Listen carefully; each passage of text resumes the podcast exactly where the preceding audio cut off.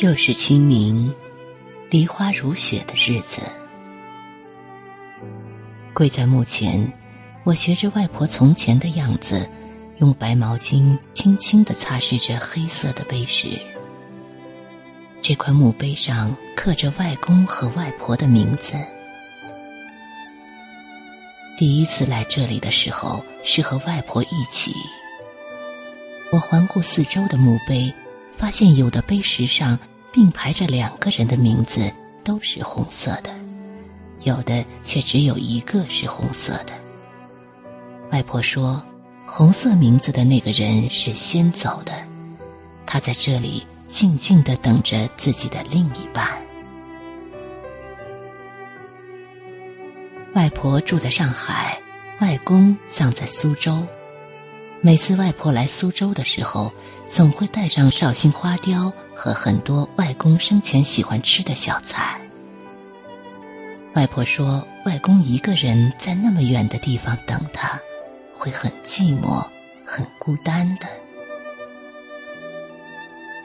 我忘不了傍晚时，外婆坐在公墓前的情景。那是夕阳快要落山的时候。外婆深情的对着那块黑色的石头窃窃私语，我在远处听不见他在说什么，只记得晚霞照在外婆银色的发髻，她瘦小的身躯包裹在夕阳中，像被一团金色的佛光笼罩全身。外婆的脸上没有一丝悲哀，她害羞的神情。像一个少女。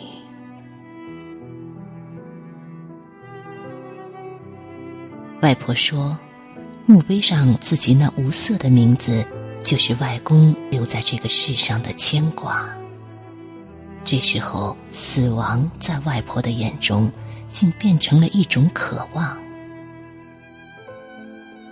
最终，外婆是怀着一颗温柔的心，安详的离开了人世。我知道，他是去遥远的地方，赶赴他最后的一次约会。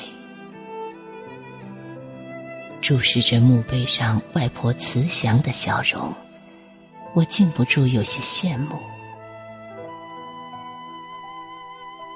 看看身边的人们，分分合合，聚聚散散，爱情变得淡如白水。走过人生的风风雨雨，到现在，许多人都无法确定，他们渴望和等待的，到底会是谁？